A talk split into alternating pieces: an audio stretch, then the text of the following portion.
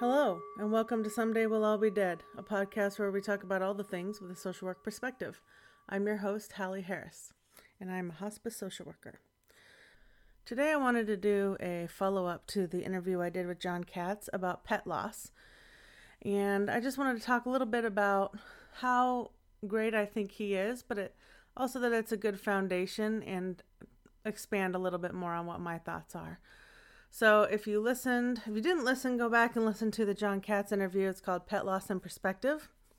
And in that episode, Jon has a lot of great ideas, as well as in his book, about how we can look at pet loss in a way that's going to help us both honor our relationship with our pets and help us prevent tragic grieving and complicated grieving when it's not going to serve the pet or ourselves. So, there's a lot of good things that we talk about in there. I don't necessarily subscribe to 100% of all of his ideas, but I think it's a really great foundation to be able to uh, help yourself. I certainly had some issues with some pet loss in the recent years, and that book really helped me, and it's helped several other people that I have invited to read it. So, hopefully, it helps you as well. I just wanted to add in some additional thoughts and things that I found in my work with people and their own pet loss. So, when we're looking at pet loss, obviously it is a disenfranchised grief. And I think we talk about that a little bit in the other podcast. But basically, what that means is it's not something that's culturally acceptable. I've had a lot of people come up to me and express their emotions about their pet. And even I see it on social media when they're expressing the loss of their pet. They're not getting the same support that they would if they would have lost a human loved one. And I just am here to remind people that all grief and loss is grief and loss. It doesn't matter what you lost. I've also had experiences where I was running a grief group and there were people in there who had lost a spouse, and there was someone else in there who was trying to get through the holidays that had been divorced in the last year. And the people that had lost a spouse appeared to be very upset, thinking that it was okay to judge their grief against the grief and loss of someone that had lost a partner and they were still alive. And I'm here to tell you that that grief is just as real and just as powerful. It's just in a different way. And comparing our griefs is not helpful. What's helpful is being compassionate to one another and understanding that any kind of loss we have whether it is losing a job, losing a physical ability, losing a cognitive ability, moving, graduating. All of these things are losses, and we don't always think of them that way. So, if we can start to change our perspective about loss and how it works with grief, I think that'd be really helpful. I do plan to do a little bit more of a, a deep dive into grief in another episode, but just wanted to touch on that briefly that Grief manifests itself in many different ways. It doesn't have to just be sadness or tears. It can be insomnia or lack of appetite or lack of motivation or irritability, um, losing your car keys. I mean, it can be so many different things that we don't think about as related to grief. And so it's important to remember that when you're seeing someone in your life that is expressing some emotions that aren't necessarily normal in their personality, it very well may be that they're suffering from some kind of grief or loss. Now, in my pet loss groups, another thing that I've found, and of course, I'm not the authority on end all be all of everything about pet loss, so I don't know if someone else has written about this, and hopefully they have. But what I've found is that oftentimes when people are grieving in what some others might express as excessive grief or prolonged grief, when it's been years and they're still just so stuck in their grief that they can't live a normal life or have happy emotions or express their love to another animal because it's just too painful. What I often find is that that grief and loss of that particular pet, of course, they're sad about that pet, but what they're experiencing is normally not actually the loss of the pet is very often connected to something else in their life. So, for example, my mom has a dog right now. She is, I think, 15. And of course, she's going to miss the dog. She's had a good long life, but she'll miss her. But what's going to really make her sad and what we're expecting to see is that this dog was connected to my grandmother. She had just gotten this dog as a puppy when she was in her later years and was having some health issues and my mom had gone down to take a, take care of her and ended up bringing the dog back with her when she was pretty young. So when this dog goes, she's going to be the last living reminder of her own mother and it's going to be like losing her mom again. So it's not always just about the pet. Another example is that when I lost my first dog, I was 12. The dog was 13. And I bawled for a week. Now, you could say, well, I was a teenager, I was emotional, whatnot. But I think the truth is, at least the truth for me is, that my father had died two years before that. And for whatever reason, I wasn't ex- able to express that kind of grief and loss when I was 10 or just before I was 10.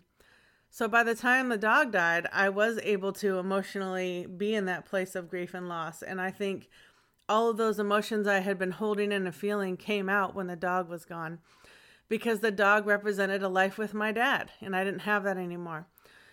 I've had another uh, pet loss group member that came in. It had been eight years. and this person had been mourning this dog and just been so sad and carrying around different guilt feelings and all kinds of destructive kind of behaviors. And when we really got into it, this dog was a part of the person's life when they had been in an abusive relationship and also when they had lived in a different state. So when that dog died, it also carried with it all of the traumatic memories that had come with the life she had shared with the dog. So just a reminder out there that and this doesn't have to just go with with pet loss it's any kind of loss if you feel like maybe you're quote unquote overreacting which as my old therapist used to say don't don't use that word it sounds very judgmental. But if you feel like to yourself i'm this is really hitting me harder than i feel like it should. Yes you're sad about a particular loss particularly a pet loss. Try to think about what that pet reminded you of or what went on in your life during the time that you had the pet. Was there something else that was connected to that pet that makes you sad or depressed or feel like there was something unresolved that you weren't able to get through?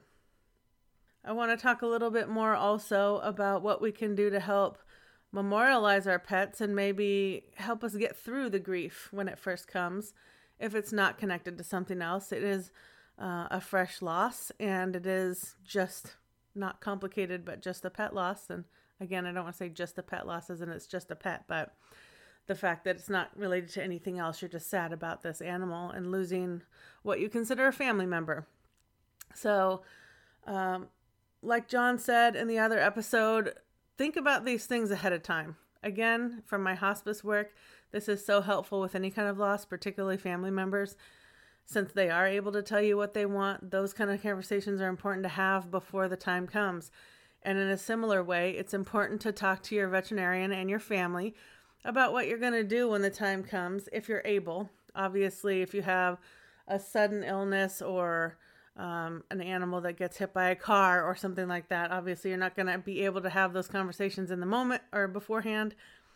Uh, but if you can, if it's something where they're just getting into old age or they're starting to get a disease and you, you have the time to have those kind of conversations, it's important to think about the priorities of what's important for you and more importantly for me, what's important for the animal.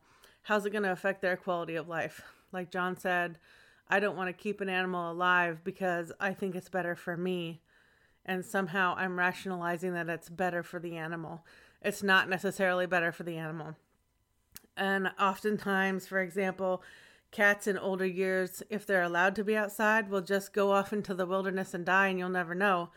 But animals that are kept inside, like indoor cats, they don't have that luxury. They're not allowed to do what their normal instincts would do. And so it's going to fall on you to make that decision of euthanasia, which is always a difficult decision. Euthanasia is a specialized thing that we only get to have with our pets. We don't get to do that with our family members for a variety of reasons, both good and bad.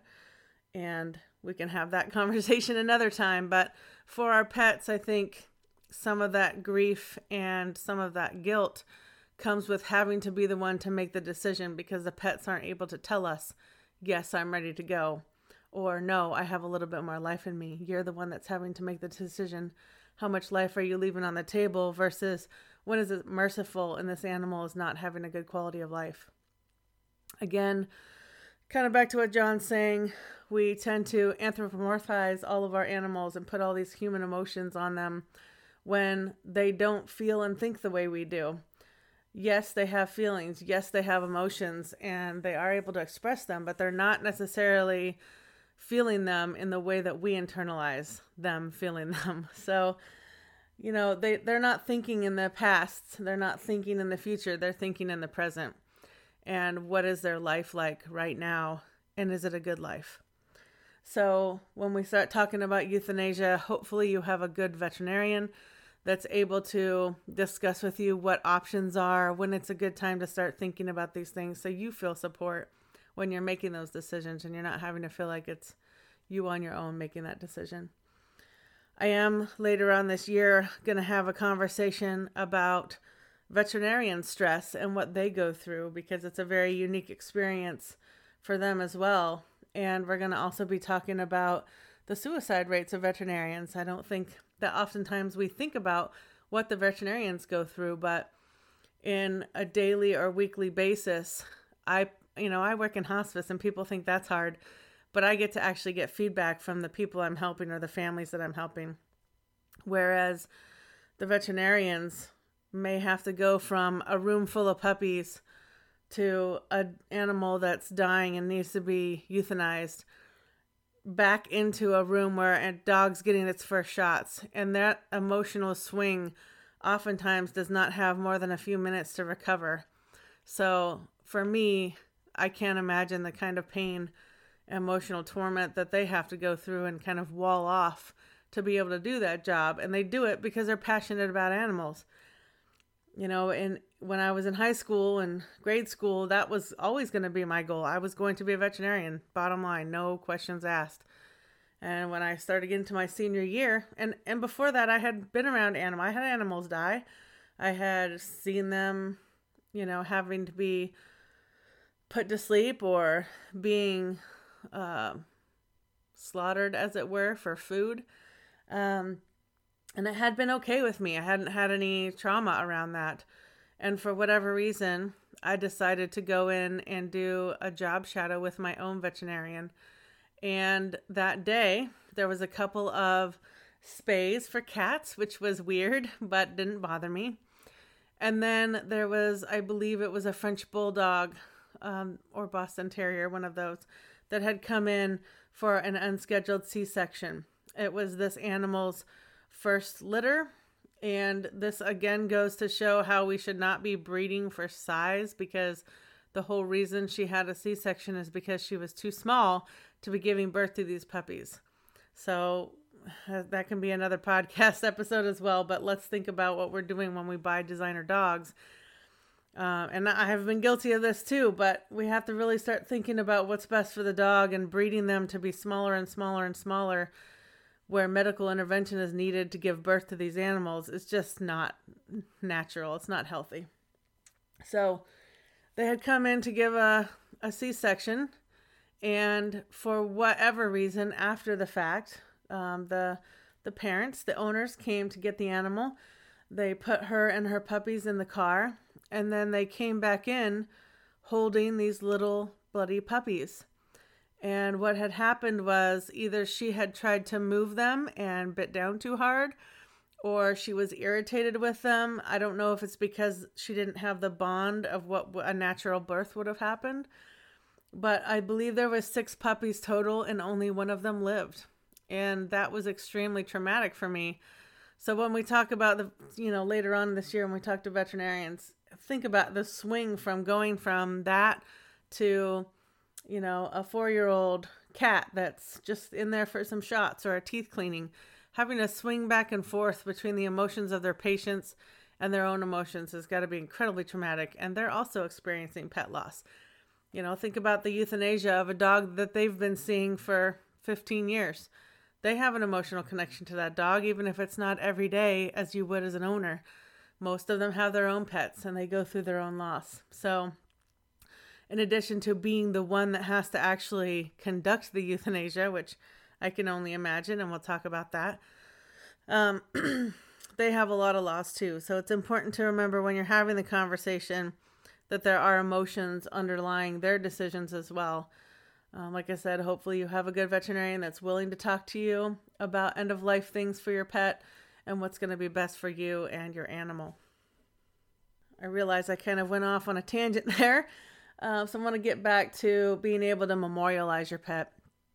Uh, my sister was just recently telling me about her experience and her family's experience that it's been a year since they lost one of their dogs and they still miss the dog. And one of the things she did, which I thought was so great, was that she had a memory book made, um, just a little photo album of all their favorite pictures of their dog. And whenever a family member is missing him, they can go and get that book and just flip through it. And what it's going to do is bring back all those great memories. In particular, this is important in case you did have a traumatic death for your animal or uh, the euthanasia for whatever reason was kind of late in coming and you felt like your dog had any kind of suffering, those aren't the kind of memories you want to hold on to. You want to hold on to the memories of love because that's what the dog gave you was love. That's what he lived for, he or she. And so it's important for you also to keep that memory alive by keeping it happy. You can also keep a little memento. I know that a lot of veterinarians nowadays are either clipping a little piece of hair with a ribbon or um, making paw prints of the deceased animal for the owners. That's a really great way to memorialize your pet. You can uh, have your animal cremated, and you could also choose to bury them, although there are limited pet cemeteries, particularly in Washington state. I think we only have two in the entire state that are sanctioned for that. Not that people don't go ahead and find other ways to do that unsanctioned. You can have your animals cremated and have them brought home in little urns or little silver, like I have one of my cats in a cherry box. I think the caveat with that is thinking about what you're going to do with it because in my case, I did not have a plan. I made that decision in a crisis. The animal went into crisis, and I had to take them to the veterinarian and make a very quick decision about euthanasia. And in that emotional moment, I said, yes, cremate the animal. I want it back. And it wasn't about the cost, although it, it is a factor for some people. Um, but now I have this box of ashes and I don't know what to do with it. So I didn't have a plan. And that's what I'm expressing to everyone out there listening is try to have a plan in place so you're not making emotional decisions in the moment is it important to you to have the physical remains back of your animal, or is it important to you to have the emotional memories of the animal, or is it important to you to have both? They're all okay. You know, I, I have another dear friend of mine that has the ashes of their dog, and they took them up to the favorite hiking trail that they used to go to and spread them up there. I thought that was a beautiful memory for that family to be able to do that and and recognize their animal and the love that they had and the good memories because just like humans when you're memorializing you want to stay with the positive and express your love for each other and for the animals and how you're going to move on it's a way to release the sadness when you're able to memorialize in a healthy way I've also seen other people that will have portraits done of their animals. I've had people um, have drawings done of their animals or kind of a caricature rather than an actual um, direct real life portrait. I've had people that have had collars of their animals that they've kept and kind of put in a in a shadow box with other like maybe their favorite toy. I've also had people make collages of all their favorite pictures of their animals and, and various things. So there are many different ways you can memorialize your pet.